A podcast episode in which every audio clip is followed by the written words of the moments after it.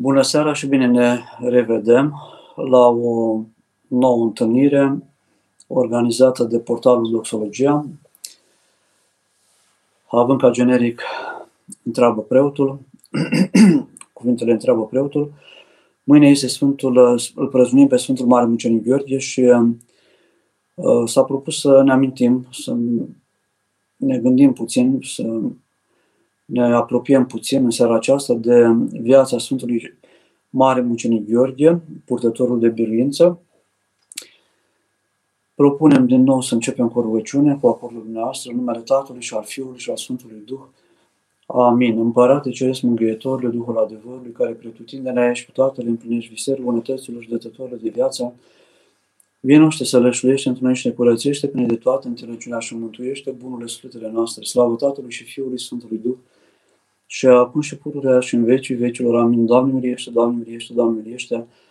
Pentru rugăciune Sfinților Părinților noștri, ale Sfinte Cuvioase Parascheva de la Iași, ale Sfântului Mare Mucenic Gheorghe, Doamne Iisuse Hristoase, Dumnezeul nostru, miluiește și ne mântuiește prin noi. Amin. Este o sărbătoare mare, așezată foarte adesea în preajma sărbătorii Învierii Domnului.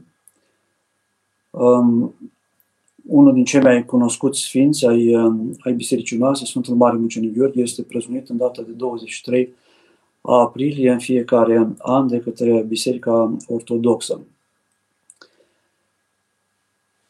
Știm puțin viața Sfântului uh, Mare Mucenic Gheorghe, a fost un mărturisitor și a dat viața cu, pentru Hristos la vârsta tinereței. Aceasta este dovada supremă a dragostei pe care cineva o poate avea față de Dumnezeu, cel care și-a dat viața pentru noi. Și um, viața unui mucenic este o invitație la a mărturisi și a înțelege că menirea noastră, a fiecăruia dintre noi creștini, este aceea de a, um, a nu ne rușina să-L mărturisim pe Hristos. După cum întreaga natură îl mărturisește pe Hristos prin măriția și frumusețea ei, frumusețea firmamentului, cerului, frumusețea munților, frumusețea pădurilor, frumusețea mării, frumusețea zăpezii, uh, armonia pe care o găsim în natură, dar și în, cre- în creație, dar și în ceea ce creează omul inspirat de Dumnezeu.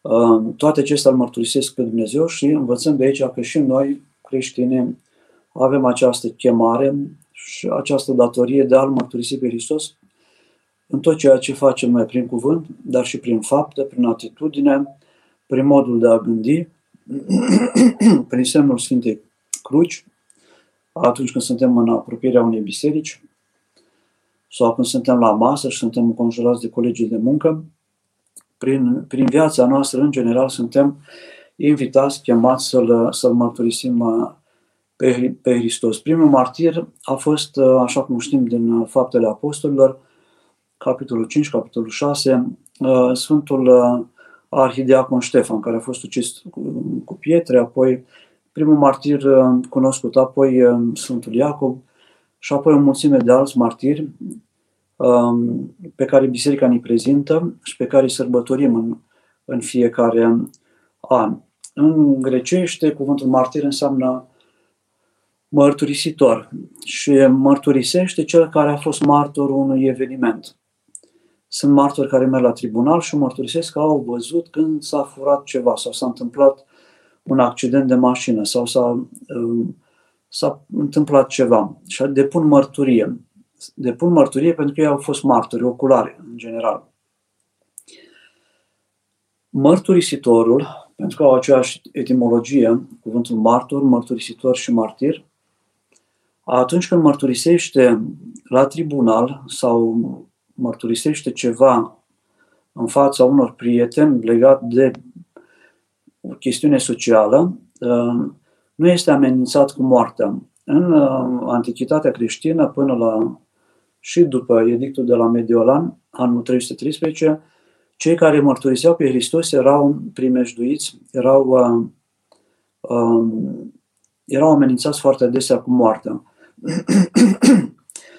și o mare parte dintre sfinți, în perioada aceasta, până în secolul IV, mai cu seamă, dar apoi și în secolul 20, uh, și până astăzi, uh, sute de mii de oameni au dat viața lor pentru a avea viața veșnică împreună cu Hristos. Vorbim despre martirii care și-au dat viața, sunt mărturisitori și între cei și martiri și între cei care nu-și dau viața. Sunt oameni care suferă foarte mult. Mama martirilor, cum a fost și uh, Sfânta Polihronia, mama Sfântului Gheorghe, a fost și a, uh, și tatăl său Gheronte a fost martir, dar o mamă de sfânt care este omorât, este și a suferă un martiriu, are o suferință foarte mare. Uh, mărturisitori sunt și oamenii de artă care pictează, care scriu ceva frumos, care compun muzică.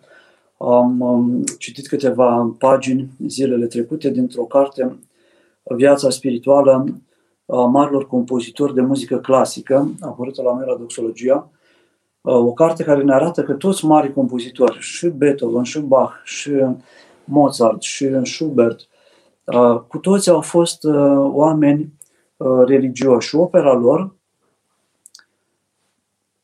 transpune sau creează sentiment uh, uh, religios. Uh, pictorii mari care aduc aminte de, de Dumnezeu în pictura lor și care ne introduc în lumea sfinților sunt oameni care sunt uh, și ei mărturisitori. Un profesor la școală care vorbește despre Dumnezeu, care arată că Dumnezeu este sursa vieții sau sursa inspirației sau sursa înțelepciunii noastre este un om care mărturisește, omul de știință care arată că știința este limitată sau care desfrunzește tainele naturii prin uh, efortul pe care îl face el științific, este un om care mărturisește pe Dumnezeu, mărturisește că dincolo de ceea ce se vede, de ceea ce putem noi cuprinde, cu privirea, atinge, uh, mai există ceva. Există promisiunea Uh, vieții veșnice. Orice om care creează frumosul este un, uh, un mărturisitor al unei umbre a frumosului care frumos desăvârșit este Hristos. Frumosul care va salva lumea, cum ne spune uh, Dostoevski în romanul Frații Karamazov. Frumosul Hristos va salva lumea pentru că El este sursa întregii frumuseți, a întregii armonie a, a vieții și omul care se hrănește din armonie se apropie și el de Dumnezeu. Sfântul Mare Mucenic Gheorghe se spune că s-a născut, istoricii spun, în anul 275, 280. Deci el în anul 303, pe 23 aprilie, avea probabil între 23 28 de ani. Cel mai, vârsta cea mai înaintată, cea mai mare, ar fi 28 de ani. Părinții lui Tatăl era persan, mama era din Capadocia, mama era dintr-o familie bună, nobilă, cu o educație foarte bună. S-au mutat în zona în Palestina, au vizitat Ierusalimul pe când erau, după moartea tatălui, s-au stabilit în, în Lida, un orășel Lida, nu foarte departe de Ierusalim. Și și-a dorit foarte mult de, spune viața lui, scrisă de istoricii greci, de mic și-a dorit să fie luptător, să fie militar.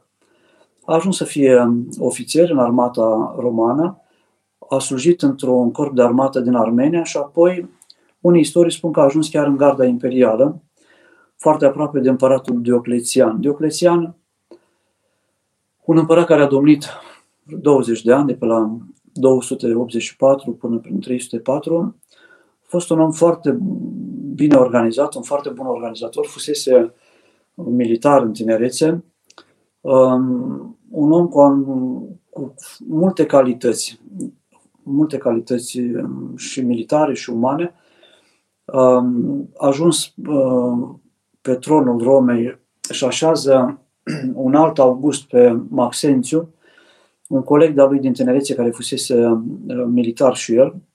Apoi a mai ales încă doi cezari, pe Constanțiu Clor și pe Galeriu, și i-a așezat pe unul în Occident și pe unul în Asia Mică, pe Galeriu.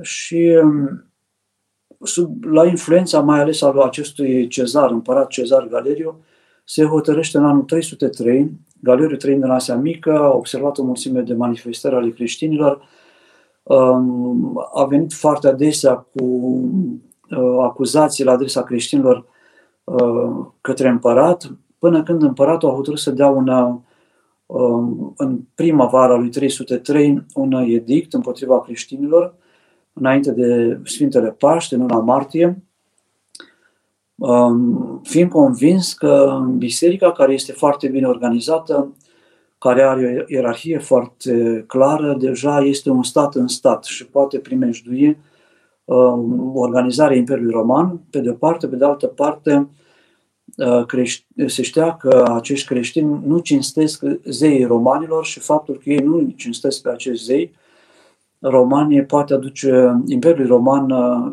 ghinion, uh, romanii pot pierde economic, pot pierde războaiele, pot avea blestemul zeilor dacă uh, creștinii nu sunt înduplecați să închine și ei să aducă jertfă zeilor.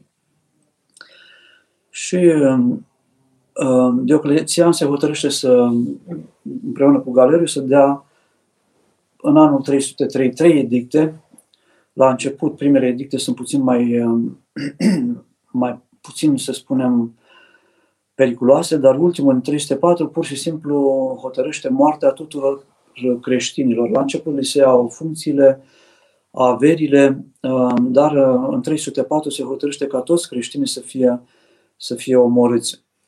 Și uh, în 303, în perioada Paștilor, și, și Sfântul Gheorghe, alături de alți mulți demnitari, a fost unul oarecare, Sfântul Dioclețian, împăratul, vine în Nicomedia, în Asia Mică, și de acolo coordonează prigoana împotriva creștinilor, sunt aduși la palatul din Nicomedia o mulțime de oameni, judecați, apoi um, uh, persecutați, torturați pentru a renunța la Hristos. Se descoperă o forță extraordinară pe care el nu o cunoștea la Roma, a creștinilor care nu vor să se lepede și descoperă o mulțime de oameni din Palatul Imperial, uh, un demnitar de la Palatul Imperial foarte cunoscut, Petru, a fost omorât în Nicomedia în acea primăvară, un oarecare Doroteus, un alt sfânt, de asemenea din apropiații împăratului, uh, este omorât și Antim sau Antimus, episcopul Nicomidei, când descoperă că Nicomedia este plină de creștini care sunt foarte hotărâți în a nu renunța la Hristos,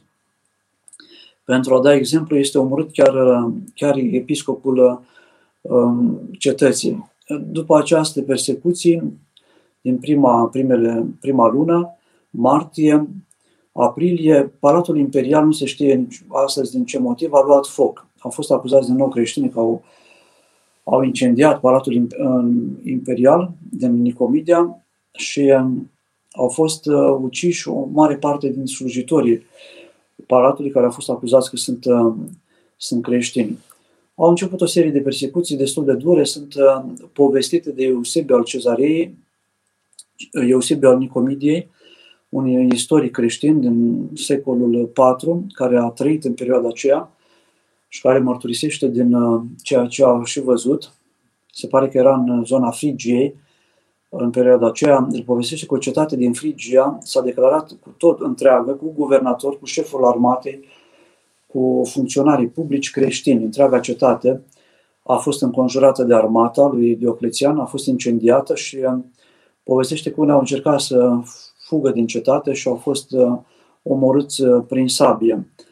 Uh, la Roma, um, comandantul gărzii imperiale este um, un apropiat al împăratului, a fost și el uh, omorât pe nume um, Maximian, apoi Sebastian, iarăși un ofițer roman despre care știm Sfântul uh, Sebastian, pe care îl vedem în iconografie, săgetat cu foarte multe săgeți, a fost părât de un uh, cunoscut, un amic, un apropiat al lui, că este creștin, cu toate că el era în Roma de ani de zile, de peste de cam 20 de ani, de pe la 284, un creștin foarte bun și foarte apreciat ca militar.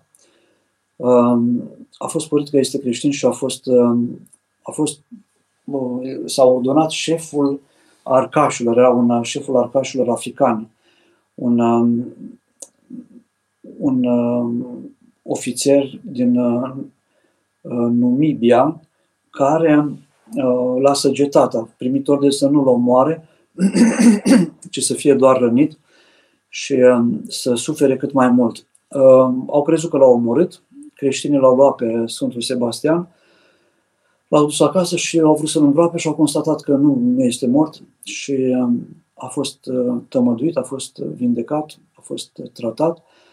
Și apoi Sfântul Sebastian, ofițerul Sebastian, s-a dus direct la împărat și l-a acuzat de crimă, de faptul că face nedreptate, au murit o mulțime de creștini. Și atunci împăratul pe loc a hotărât să fie omorât prin lovituri de, de bâtă, de, de cu bețele și l-au, l-au lovit și l-au omorât. Avem în sudul, în sudul Franței pe Sfântul Mare Mucenic Victor, era un tânăr care nu avea o funcție, uh, neapărat o funcție publică importantă, dar care s-a opus vehement uh, uh, renunțării la Hristos și a fost și el de capitat, un ofițer Sergiu care l-a acompaniat pe împăratul Dioclețian în Siria, a fost descoperit că este creștin.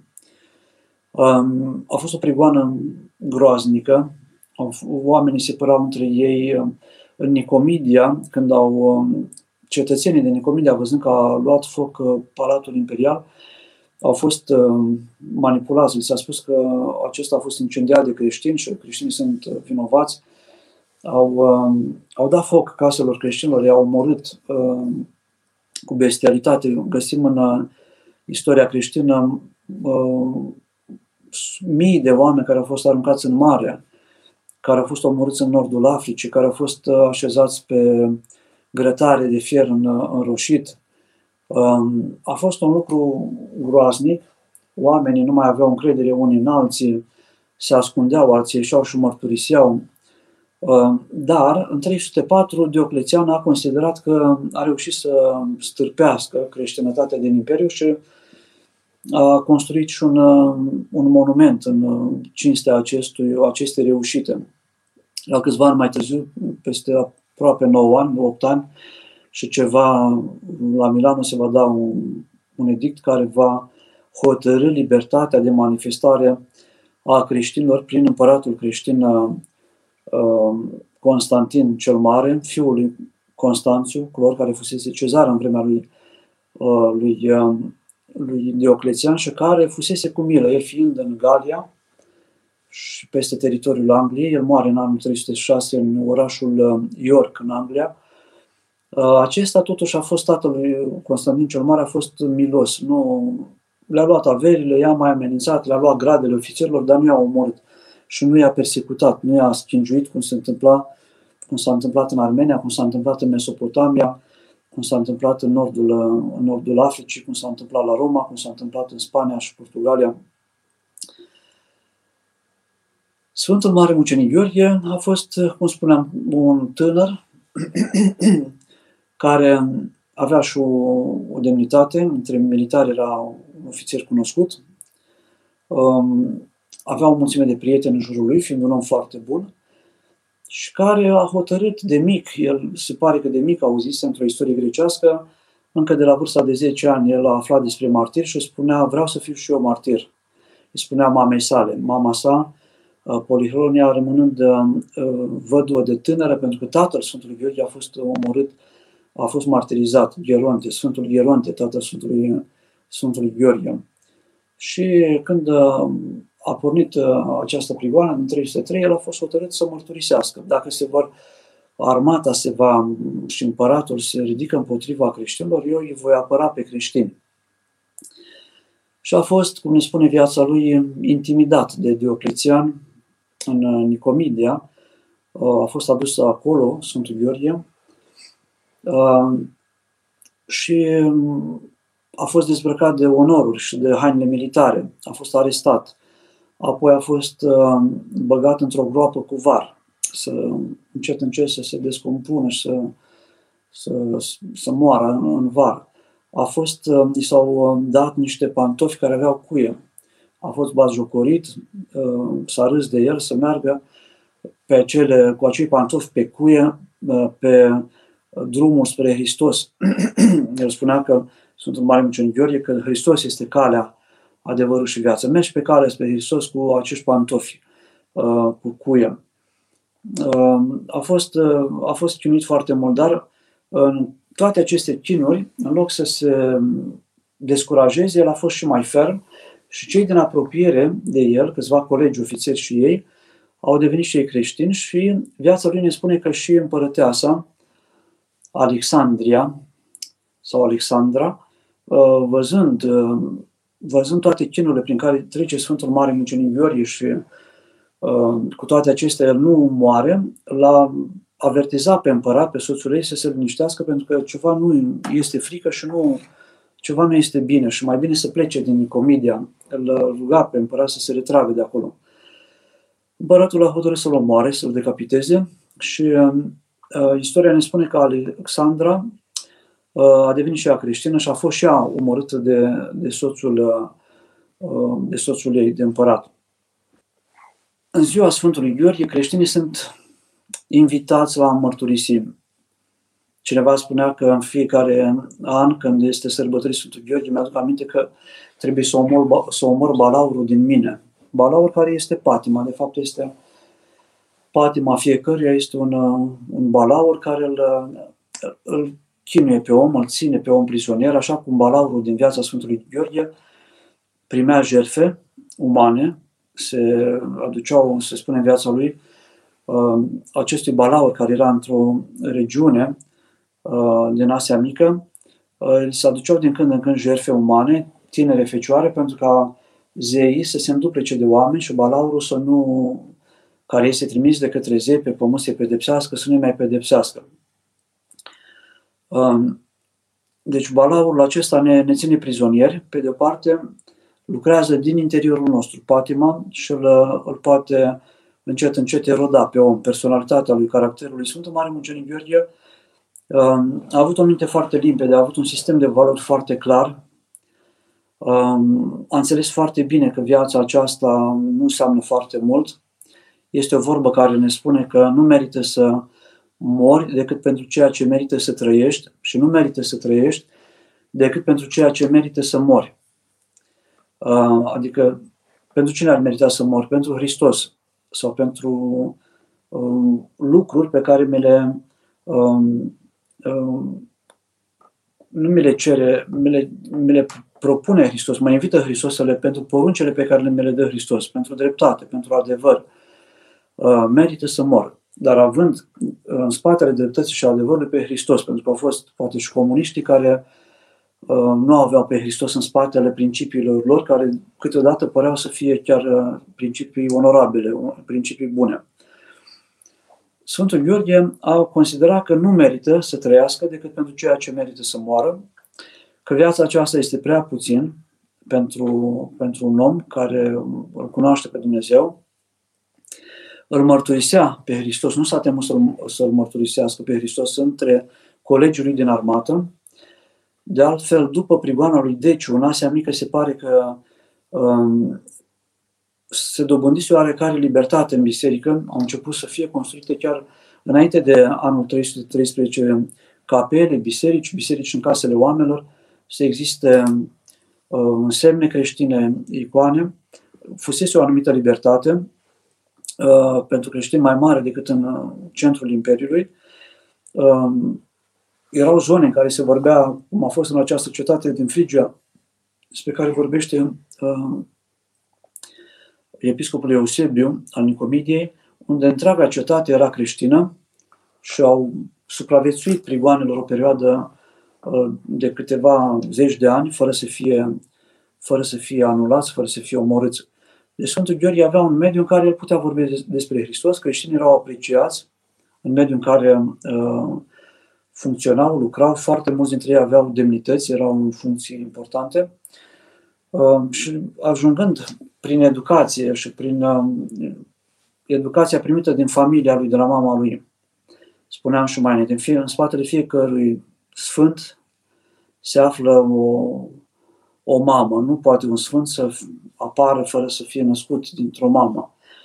Mama este foarte importantă. Modul cum primește educația copilul în perioada um, primilor ani este foarte importantă. Sunt o mulțime de copii traumatizați, tineri cu care ne întâlnim, care se tem, care și-au pierdut libertatea, care nu mai au curajul de a se căsători, pentru că tatăl sau mama au făcut multe necazuri în familie. Tatăl foarte bețiv, mama și-a înșelat soțul, și-a, l-a înșelat pe tatăl. Ea n-a văzut un exemplu de familie echilibrată în, în casa ei sau a lui și nu mai au curajul de a se căsători. Uh, sau dacă se căsătoresc, uh, nu mai pot iubi.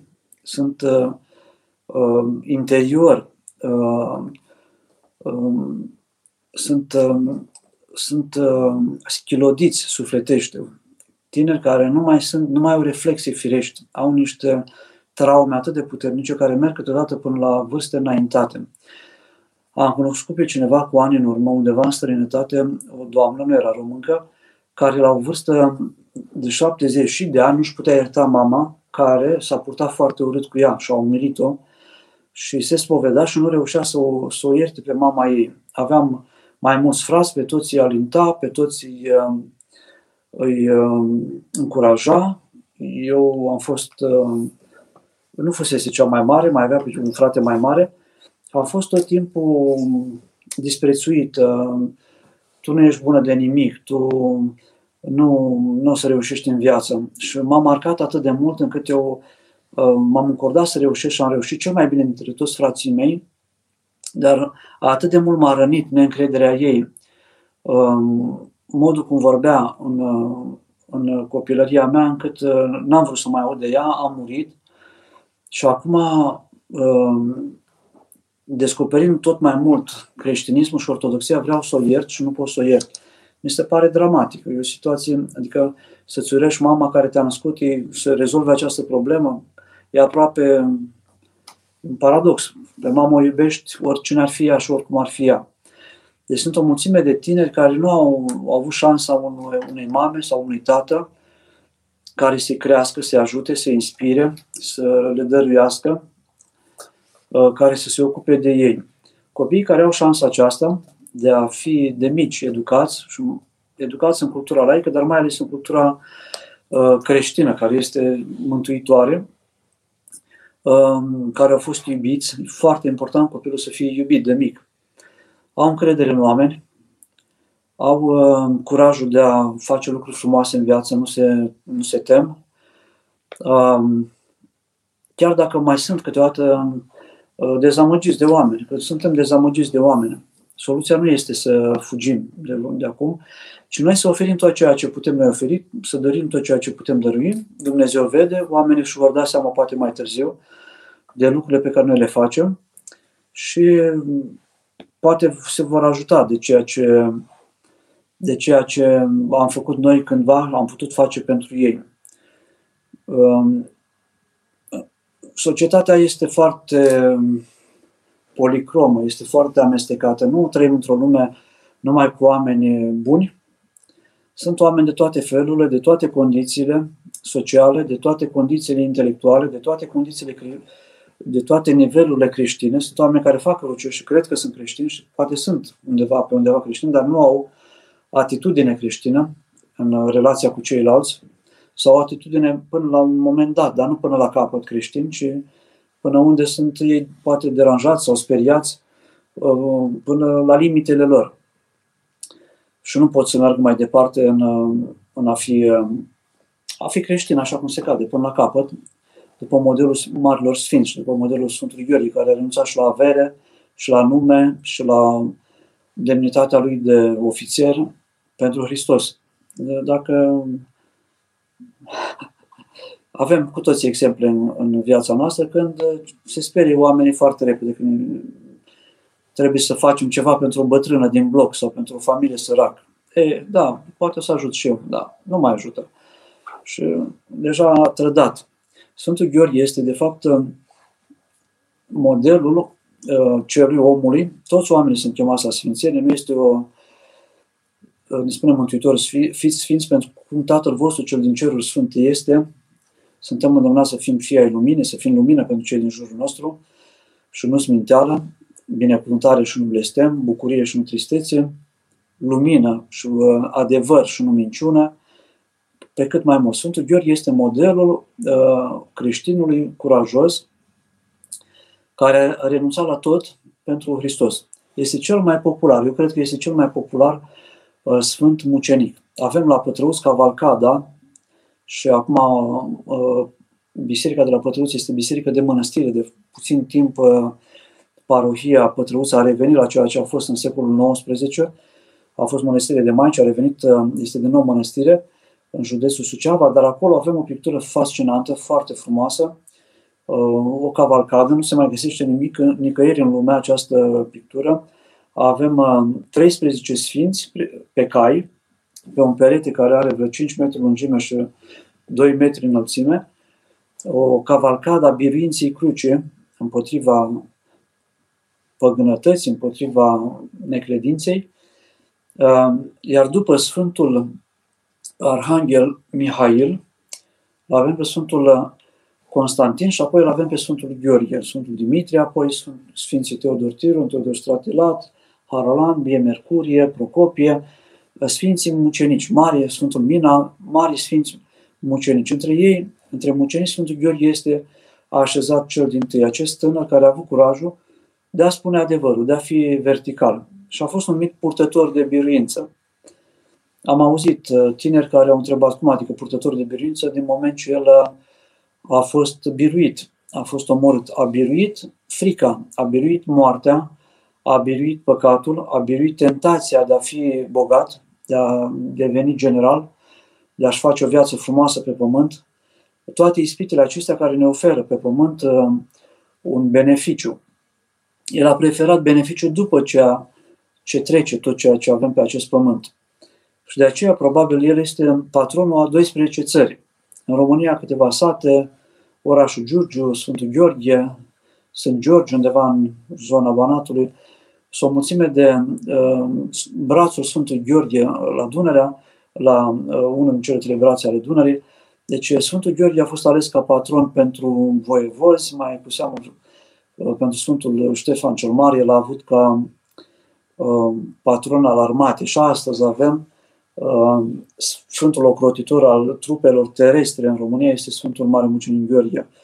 Uh, Mitropolia Moldovei, încă din vremea veche, de la Petru Mușat I, de la 1384, când s-a făcut, s-a construit prima biserică uh, mitropolitană în Suceava, Sfântul Gheorghe Mireuț, în apropierea cetății de scaun, a purtat uh, hramul Sfântul Gheorghe, apoi uh, ceea ce știm noi acum, Mănăstirea Sfântului Ioan cel de la Suceava a avut la început hramul Sfântul Gheorghe și acum este acolo hramul Sfântul Gheorghe, la, la noi la Mitropolie, la Iași, când s-a mutat Catedrala Mitropolitană de la Suceava la, la Iași a purtat același hram. Deci patronul Mitropoliei Moldovei și Bucovinei a fost și este uh, Sfântul Mare Mucenic Gheorghe. Mâine este hram la Catedrala Veche uh, din Iași. Va fi Sfânta Liturghie de la, ora, de la orele 8. Uh, este purtată, un cer statisticienii din București au numărat uh, numele, numărul de nume uh, uh, al oamenilor din România care poartă numele Sfântului Gheorghe. Peste 800 de mii de, de români poartă numele uh, Sfântului Gheorghe. Gheorghe, Georgiana, Georgeta, uh, Gheorghiță, Gelu, știu, derivate din, uh, din numele Sfântului Gheorghe, Sfântului Gheorghe, din numele Gheorghe.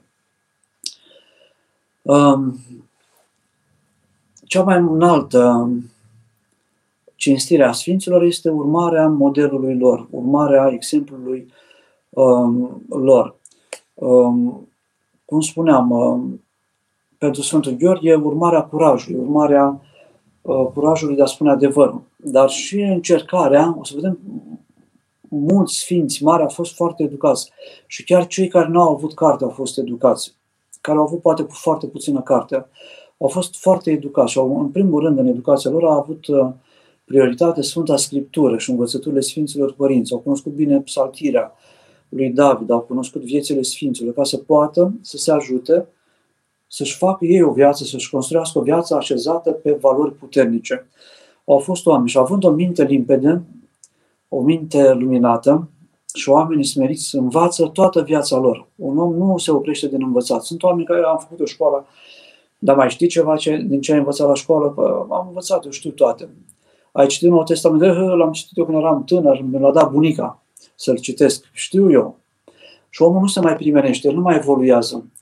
Omul smerit învață în permanență, învață și de la cei mai mici decât el, învață și de la copii, învață de la oricine.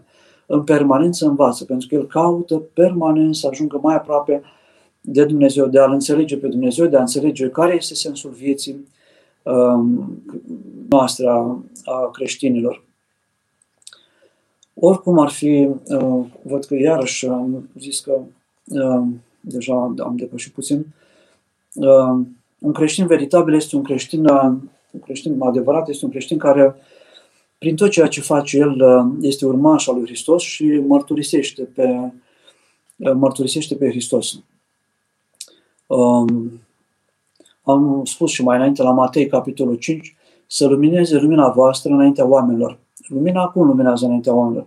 Prin faptele noastre mai întâi, prin cuvântul nostru mai apoi, prin rugăciunea noastră, uh, apoi um, avem, pe, avem o mulțime de, de oameni care s-au convertit în, în Noul Testament, care au adus pe alții la Hristos, prin viața lor, prin faptele lor. Uh, și Sfântul Mare Mucenic Ștefan, arhidiaconul, a făcut convertiri prin modul cum a, și-a primit martirajul. Avem pe Sfânta Fotinim, femeia samariteancă, uh, care a convertit o cetate, cetatea Sihar, primindu-l pe Hristos. L avem pe Filip, care îl aduce pe Natanel la Hristos. Um, o mulțime de exemple de oameni care aduc pe. Um, am văzut un demonizat în Evanghelie, este un demonizat vindecat de Mântuitorul și ar fi vrut să meargă cu Mântuitorul. Și Mântuitorul îi spune, mergi la casa ta și spune-le lor cât bine ți-a făcut ție Dumnezeu. Și el se duce acasă și devine, un, devine mărturisitor. Deci creștinii sunt chemați să-i aducă pe ceilalți la Hristos. De ce? Pentru că iubesc pe ceilalți. De aceea avem nevoie să aducem pe toți la Hristos. Câteva întrebări. Părinte, în ce motiv apare balaurul în icoana Sfântului Gheorghe? Chiar a ucis un balaur cu sulița sa, așa cum vedem în icoane? Așa se spune în viața lui, că era un teritoriu unde era un șarpe foarte mare sau un, un dragon, se spune, un șarpe foarte mare, care făcea victime și de care s-a speriat lumea din cetatea vecină și căreia oamenii la vremea aceea uh, îi aduceau jertfe, îi trimiteau uh, fecioare sau copii care să fie mâncați de acel uh, șarpe mare pentru a fi uh, îi se da satisfacție lui și zeului care îl trimisese. uh, pentru ca să nu se îndrepte spre cetate și să uh, distrugă cetatea, să primejduiască cetatea. Da, el apare. În perioada comunistă a fost pictat roșu. Adică el a fost o, o închipuire, a închipuit pe atei comuniști care îl alungau pe Hristos. În perioada ocupației otomane, în iconografie, acest balaur a fost pictat în culoarea verde, care era uh, culoarea uh, care reprezenta uh, islamul și de pe steagul lor și culoarea pe care o așează ei când se închină este un preș verde. Au fost glume în perioada comunismului cu într-o biserică uh, un părinte a adus pe Sfântul Gheorghe fără cal și fără balaurul ucis cu sulița, a adus pe Sfântul Gheorghe pictat, doar bust, cu platușă, cu scut și cu, cu, cu sulița în mână, dar fără, fără cal. Și se spune că a întrebat cineva din sat, dar unde e? De ce nu are cal Sfântul Gheorghe? Și în perioada aceea era, în anul 1962, se făcea colectivizarea, erau luate animalele, pământurile oamenilor, în 60-62, la CAP, la stat, și uh, răspunsul a fost uh, comuniștii au luat calul la, la CAP și Sfântul Gheorghe de aceea apare fără cal. Mm. Da, deci um, um, știm că au fost animale mult mai mari decât sunt astăzi pe pământ și astăzi sunt animale destul de mari. Sunt, uh, ați văzut, pitonul roșu are 10 metri, anaconda, sunt șerpi foarte mari și astăzi. Care este, după dumneavoastră, cea mai importantă virtute a Sfântului Gheorghe? Curajul și limpezimea lui. Modul că el a gândit atât de corect, atât de oamenii nepătimași au o limpezime a minții. Își dau foarte repede și foarte clar seama uh, ce merită să se facă, ce să nu se facă. Au mintea clară. Oamenii nepătimași învață foarte bine și la școală. Am avut colegi care învățau foarte bine la dogmatică și un părinte mi-a spus, cei care au mintea clară învață foarte bine dogmatica, care este ca o gramatică. lucrurile sunt simple pentru omul care are mintea limpede. Omul care are chinuit de patim, de gânduri pătimașe, are mintea confuză, mintea, mintea încețoșată. Sfântul Gheorghe a avut o minte foarte limpede, foarte clară și a, a, și a, a realizat foarte bine că în perioada de prigoană au fost oameni care au fugit din fața prigonitorilor. Uh, este momentul să fie prezent, să mărturisească pe Hristos și Hristos îi va răsplăti lui.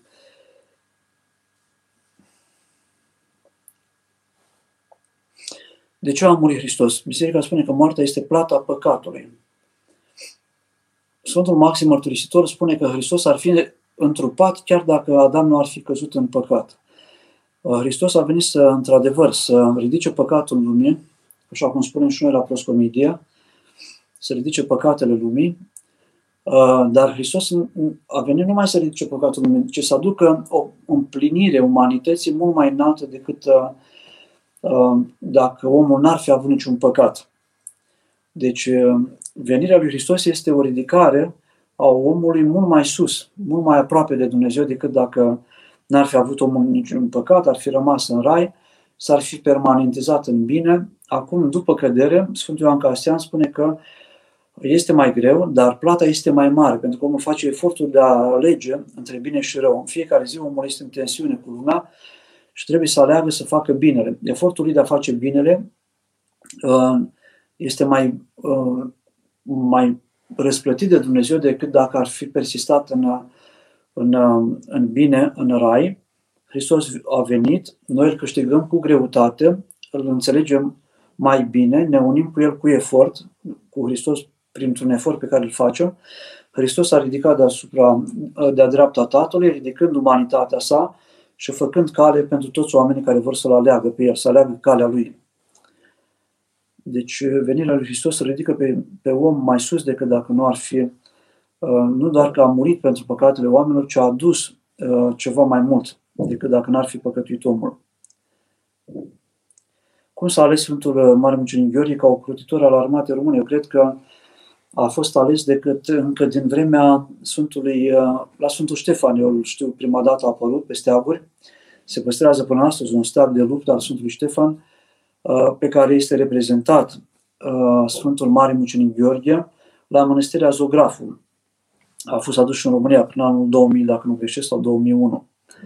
Um, a fost un sfânt militar și a fost ales să o protească pe militare. Sfântului Ștefan cel Mare i s-a arătat Sfântul Procopie și Sfântul Dimitrie în luptă. Um, cred că și pe criteriile acestea uh, s-au ales anumiți sfinți ca ocrotitori, pentru că s-au arătat unor luptători, unor voievozi în luptă, anumiți sfinți. În lumea satului românesc circulă multe tradiții legate de sărbătoarea Sfântului Gheorghe, care ar fi tradițiile pure, creștine, bine de urmat în această zi. Nu știu foarte multe, știu că sunt tradiții de sânziene, de Sfântul Andrei, legate mai ales de măritișul fetelor um, și de Sfântul Nicolae, dar um, Ă, noi ținem Sfânta Tradiție, nu tradițiile mici, ci Sfânta Tradiție care ne ă, propune, ne invită să-L cinstim pe Sfântul Mare Mucenic Gheorghe. Este o ispită ca la anumite hramuri să uităm de Sfântul pe care îl prăznuim. Și în loc să ne rugăm Sfântului, să punem foarte mult accent pe pregătirea pentru hramul respectiv, pe împodobirea bisericii a scenei, ă, a caselor, pe bucate, pe cor, pe invitați, pe cuvântări, pe un spectacol care se face cu prilejul sărbătoririi unui sfânt și uităm de Sfântul în sine sau de sărbătoarea în sine. Deci, Sfânta Tradiție ne propune modele de curaj, de verticalitate, de mărturisire și noi, în ziua Sfântului, încercăm să ne împrietenim cu Sfântul Gheorghe, Sfântul Mare Mucenic Gheorghe. Sfinte Mare Mucenic Gheorghe, ajută-mă și pe mine să pot reuși în viață, să răzbesc, să mă lupt cu balaurii păcatelor mele, să mă lupt cu balaurii necredinței mele, neîncrederii mele, fricilor mele. Frica este un lucru foarte grav care pe foarte multă lume paralizează și oprește de la a mai făptui binele, de a-și mai face, de a-și construi o Mă tem că nu o să reușesc. Dar încearcă, începe. Aș da examen, dar dacă mă mai fac și de râs. Păi mândria, dă mândria deoparte, de examen, dacă chiar vrei să reușești. Păi și îți dai seama că nu prea vrea și nu prea crede și omul este tributar fricilor și necredințelor lui. Victima fricilor și necredinței lui. Sfântul Mare Mucenic Gheorghe, ajută-mă să îmi depășesc frica și necredința, să mă asemăn ție, să fiu și eu curajos. Să rămân la Părinte, cum să nu judec pe nimeni. Câteodată simt nevoia de a judeca pentru că ca să știu ce să fac, poate că am înțeles greșit ce este cu adevărat judecata. Vă rog să mă lămuriți dacă puteți. A judeca pe cineva înseamnă a osândi. Singurul judecător absolut, ultim, este Hristos, Dumnezeu. Dreptul judecător care ne va face o judecată nu parțială, provizorie, pe timpul vieții noastre, um, ci ne va judeca definitiv la judecata particulară și apoi la judecata universală. Să-i lăsăm lui dreptul acesta de a judeca. Noi putem să observăm, putem să tragem niște concluzii, dar dacă sunt nepătimașe, neosânditoare, îți firești, omul analizează, compară, se gândește, nu vrea să greșească el, a văzut pe un altul greșind, vrea ca el să nu greșească și trage niște concluzii. Analizează lucrurile, dar dacă îl osândește, cine acela, bețivul acela de la etajul 7? Auzim prin jurul nostru câteodată acela, dar nu știu pe, pe ăla că a furat, că a făcut rele, că a divorțat, că și-a lăsat copiii, că am auzit eu trecând pe, pe stradă undeva pe copou, niște oameni îl judecau pe muncitori, băi, ți-a lăsat copiii și s-au dus la casa de copii și tu stai și bei pe aici. Vorbeau între ei, muncitorii, o sândeau pe acela. Poate ar fi fost mai bine să îl ajute să stea de vorbă cu el în particular, să-i oferi niște bani, să-și refacă viața, să scape de alcoolism pentru a-și putea îngriji copiii. Deci nu ajută judecarea celuilalt dacă îl admonestezi pe cineva cu dragoste și vrei binele și îi spui, mai îmi pare rău pentru tine. Îmi pare rău, dar trebuie să spun că greșești. Atunci este, cred că este îngăduit. Vreau să-ți fie bine ție. Uite, te-am luat între patru ochi și uh, dar să bârfești pe la spate, pe unul pe altul, să povestești ce ai face tu, dacă ai fi, dacă, ar, dacă, uh, n-ai, dacă ai avea voie, că nu ți mai dă voie, o mulțime de bârfe care ne fură timpul și energia și care nu duc la nimic, la nimic și care nici măcar nu sunt plăcute de Dumnezeu. Nu sunt bine plăcute de Dumnezeu și harul pleacă de la noi și rămânem în aceeași situație uh, de oameni neputincioși. Uh, este bine să vorbim nepătimași, dacă ceva nu ne convine. Este situația aceasta în serviciu, la, în birouri, unde există o ierarhie. Directorul nu mă lasă. Se schimbă directorul și rămâne cu aceeași idee. Directorul nu ne dă voie. Dar de unde știi că era director? Poate asta dă voie să faci o anumită activitate în școală. Du-te și încearcă, vorbește, insistă, bate până se va deschide, reușește. Noi suntem chemați să reușim, nu să încercăm. Deci, și apoi să te rogi pentru cel pentru, cel pentru uh, care, uh, referitor la care tu ai ispita de a judeca. Roagă-te pentru el. Aș vrea să fac o pomenire pentru o mătușă care a trecut la Domnul acum câțiva ani, în sâmbătă lui Lazar, însă cineva mi-a spus că nu ar fi permis acest lucru. Este adevărat? Cred că se face în sâmbătă lui Lazar, se fac uh, pomeniri. Uh, vorbește cu preotul din uh, parohie, acolo unde mergi la biserică. Doamne ajută părinte, întrebare. Dacă cineva nu și-a ascultat părinții de mic, dar când a ajuns la maturitate se pocăiește de acest păcat, mai atârnă de el blestemul și în continuare, chiar dacă se pocăiește, nu mai atârnă. Dacă își cere iertare mamei sau tatălui, am întâlnit copii care au fost într-adevăr blestemați și nu și unii au rămas, au murit părinții și este foarte grav că n-au reușit să se împace cu părinții care le-au dat viață înainte de a... Este foarte grav să fim foarte atenți la lucrul acesta. Câteodată pare să, fie, să fim îndreptățiți, să ne judecăm părinții. Nu s-au ocupat de noi, ne-au descurajat, au băut, au făcut rele, ne-au făcut de râs în uh, sat. Uh, nu vreau, eu am întâlnit un caz, poate am povestit odată, undeva în Italia a murit o doamnă și preotul de acolo, undeva de pe lângă Milano, spunea că nu știe ce să facă cu ea. A vorbit cu cineva din țară, avea patru copii doamna și încă trei copii în Italia, niciunul nu vrea să o ia să o îngroape, să o mărmunteze. Nu vreau, nu vreau niciunul să audă de mama. M-am întrebat atunci ce-o fi făcut acea mamă, de niciunul dintre cei patru copii nu voiau să audă de ea. Părintele până la urmă a făcut eforturi el, am mai vorbit cu câțiva oameni din parohie și au adunat banii necesari să o poată îngropa. Se fac un, o mormântare creștinească, chiar dacă uh, acești copii nu mai vreau să audă de ea. Este foarte trist, aproape nu pot imagina așa ceva, mi se pare, nu se face așa ceva. Cât ar fi greșit mama, este mama ta și trebuie îngrijită la finalul vieții, când nu se mai poate îngriji. Um, mi s-a părut, um, nu, nu, nu mi-a plăcut deloc să aud așa ceva. Dar sunt părinți care probabil și acea mamă a făcut ceva de au ajuns uh, copiii să, o, să nu mai dorească să audă de ea, unii să o urască. Ne cerem iertare, nu suntem în stare să ne iertăm. La început trimitem un mesaj, iartă-mă, mamei, tatălui sau cuiva din familie. Trimite mesaj de iertare. Apoi acest mesaj deschide ușa iertării. Poate ne va trimite și el, sau poate noi deja ne muiem mai mult la inimă. Ne imaginăm că vom ajunge la judecată, față în față, înaintea lui Dumnezeu, sau în rai. Cum ne vom împăca dacă nu ne împăcăm aici pe pământ? Cum să fim mai puternici, curajoși, să ne păzim credința neclintită în inimă, asemenea Sfântului Mare Mucenic Gheorghe?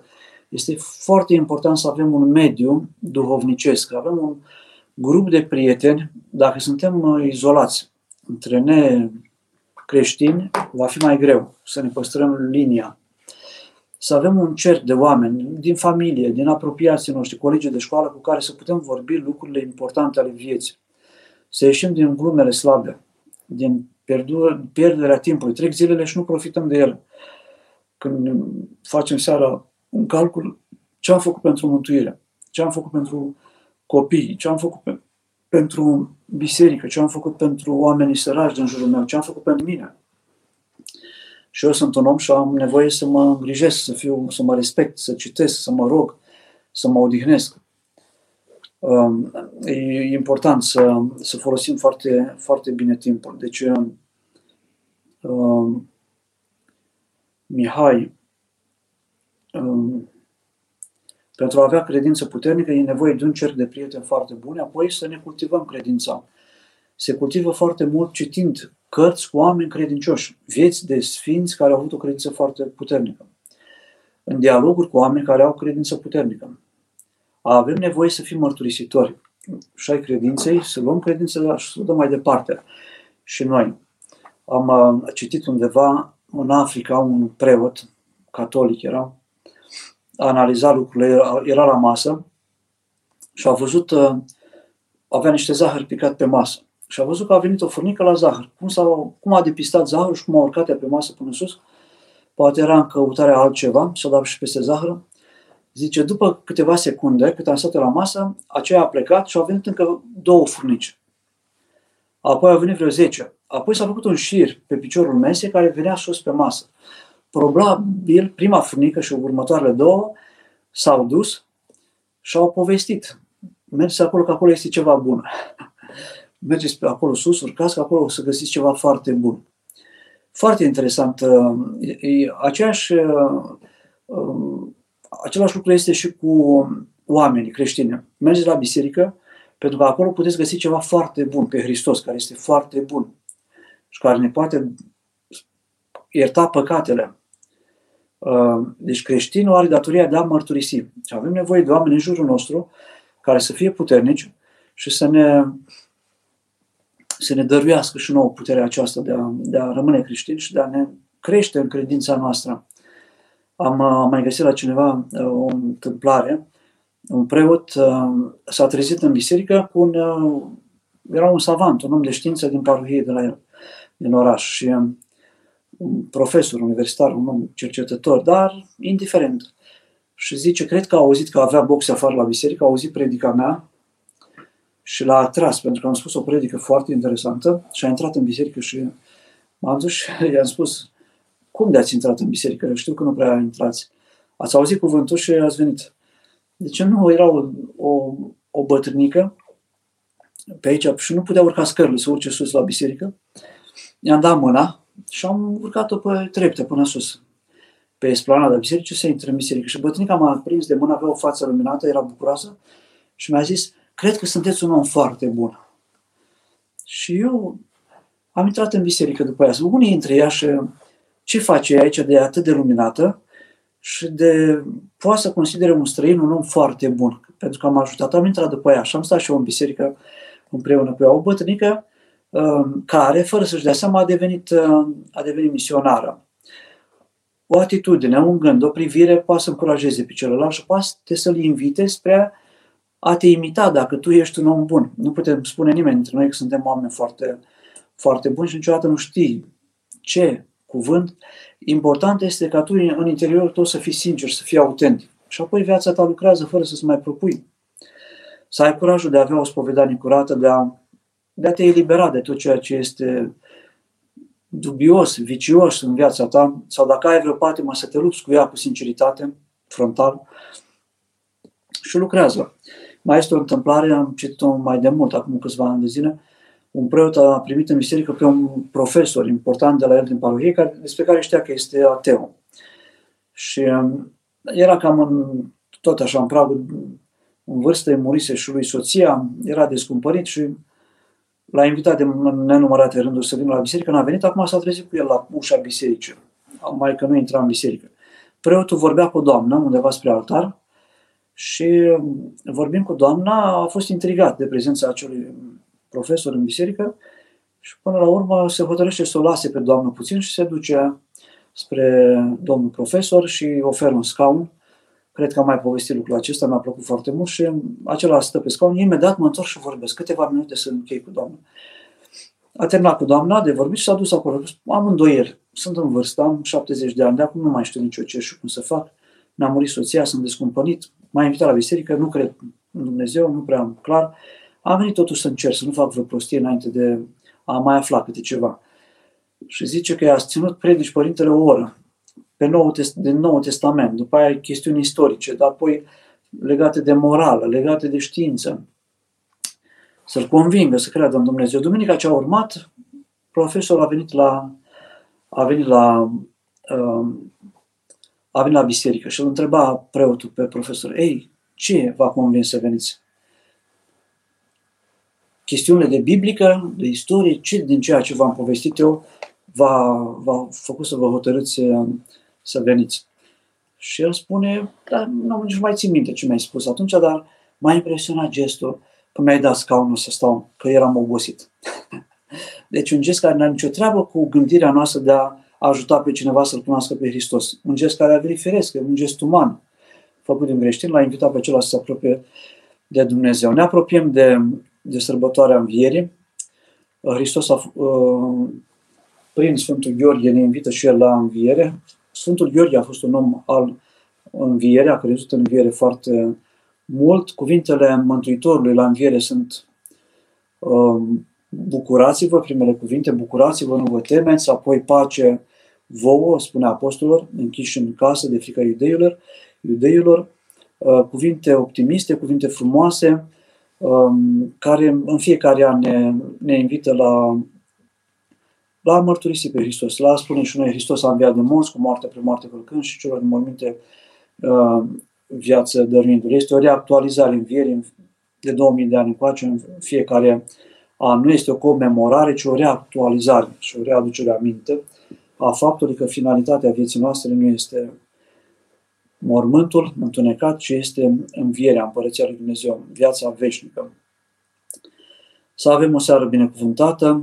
Mâine, dacă putem, să nu ne lenevim și să mergem la biserică pentru a-L cinsti pe Sfântul Mare Mucenic uh, Gheorghe, uh, să-i cerem ajutorul și pentru viața noastră, să fim curajoși. Nu este ușor în, în viața aceasta, nu este nici foarte greu, Uh, important să fim curajoși, să fim oameni uh, sinceri, să fim oameni care avem valorile pe care le avea Sfântul Mare Mucenic Gheorghe, um, să fim niște oameni ai bucuriei, ai învierii. Dumnezeul nostru slavă, totdeauna acum și pururea și în vecii vecilor. Amin. Cuvine-se cu adevărat să te fericim pe tine, născătoare de Dumnezeu cea pururea, fericită și prea nevinovată și Maica Dumnezeului nostru, ceea ce și mai cinstit decât heruvimi și mai multe fără de asemănare decât serafimi, care fără stricăciune pe Dumnezeu, cuvântul a născut pe tine, cea cu adevărat născătoare de Dumnezeu te mărim, slavă Tatălui și Fiului și Sfântului Duh și acum și pururea și în vecii vecilor. Amin. Doamne miluiește, Doamne miluiește, Doamne miluiește. pentru rugăciunile Sfinților Părinților noștri, ale Sfântului Mare Mucenic Gheorghe, ale Sfântului Cuvioase Parascheva de la Iași, Doamne Iisuse Hristos, Dumnezeul nostru, miluiește-ne și ne mântuiește pe noi. Amin. Seară frumoasă tuturor!